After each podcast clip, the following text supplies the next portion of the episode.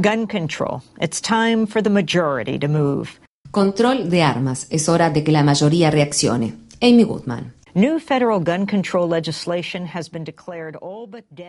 La nueva ley federal sobre control de armas parece haber fracasado antes de que el Senado comience a discutirla la próxima semana.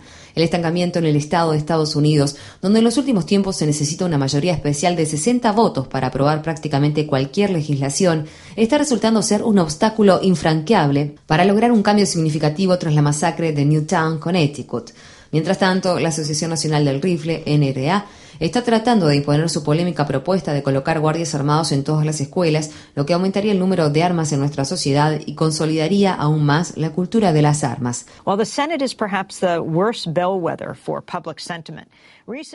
Mientras que el Senado es probablemente el peor barómetro de la opinión pública, las encuestas más recientes indican que existe un apoyo mayoritario a realizar controles más estrictos. Un abrumador 85 a 90% de las personas consultadas de todo el espectro político apoyan la verificación universal de antecedentes. Sin embargo, a medida que el horror de la masacre de Newtown va quedando atrás, las encuestas indican que el apoyo a una prohibición más fuerte contra las armas de asalto va disminuyendo de a poco, como era de esperar.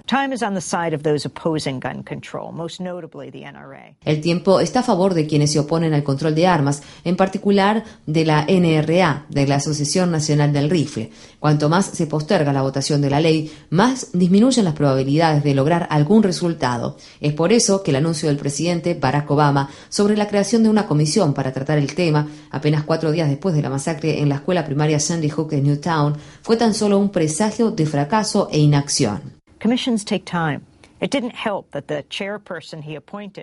Poner en marcha una comisión lleva tiempo y no ayudó el hecho de que la persona que nombró Obama para presidir dicha comisión, el vicepresidente Joe Biden, alentara el uso ilegal e irresponsable de armas al declarar: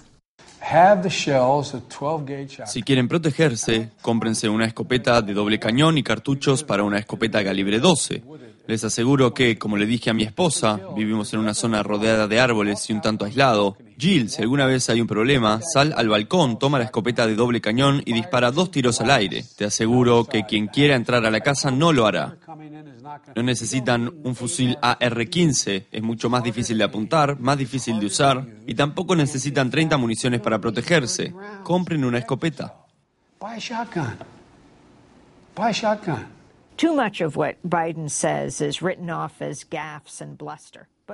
Muchos de los dichos de Biden son desestimados por ser considerados deslices o bravatas, pero estamos hablando de la declaración de quien preside la Comisión sobre Control de Armas que creó el presidente. En su discurso sobre el Estado de la Unión, Obama fue fuertemente ovacionado cuando afirmó: las familias de Newtown merecen un voto, las familias de Aurora merecen un voto.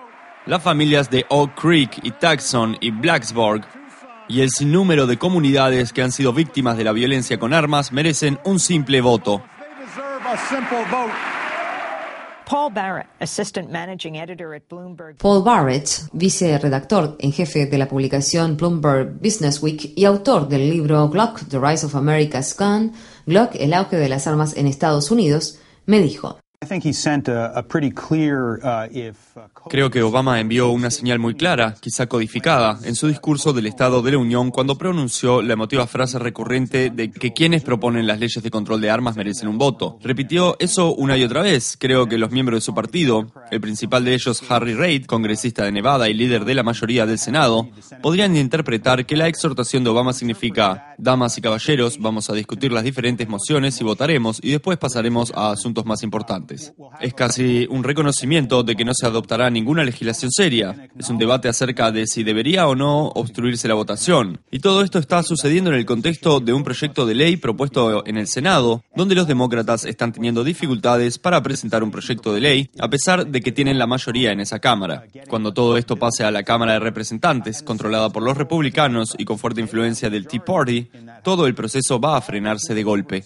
Republican-controlled and Tea Party-influenced House of Representatives, the whole process is going to come to a screeching halt. Even the proposed legislation is a shadow of what genuine gun control was. La legislación propuesta es apenas una sombra de lo que debería ser una verdadera ley de control de armas. La ley de prohibición de las armas de asalto de 2013 de la senadora Diane Feinstein, según ella misma reconoce, deja fuera a 2.271 armas. Según una encuesta de 2007 realizada por GunPolicy.org, de los 645 millones de armas que están en manos de civiles en el mundo, más de 270 millones están en Estados Unidos, es decir, casi la mitad de las armas que poseen civiles en todo el planeta. La misma encuesta señala que las Fuerzas Armadas y la Policía de Estados Unidos tienen en conjunto poco más de 4 millones de armas. Realmente somos un país armado. Si bien la legislación federal parece estar estancada y haber sido despojada de todo contenido, se está avanzando a nivel estatal. En Colorado, la legislatura controlada por los demócratas aprobó leyes por un estrecho margen que obligan a realizar verificaciones de antecedentes más estrictas y limitan el tamaño de los cargadores de las armas semiautomáticas. Obama viajó a Colorado el miércoles para destacar el avance logrado. Allí, Obama afirmó: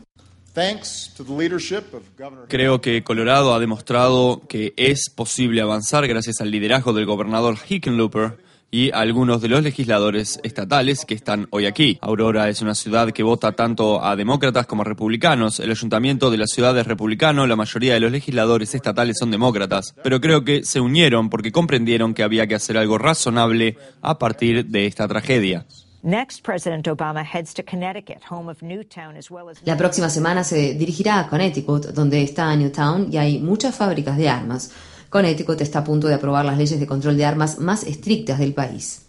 El momento para aprobar una legislación sobre el control de armas fue cuando la atención del país estaba puesta en la masacre de Sandy Hook, el brutal asesinato de 20 niños y 6 adultos. Antes de que las víctimas se desvanezcan de nuestra memoria, es necesario reparar al deteriorado sector público del país. Se necesita que un movimiento de base enérgico asuma el liderazgo que tanto hace falta en Washington, D.C.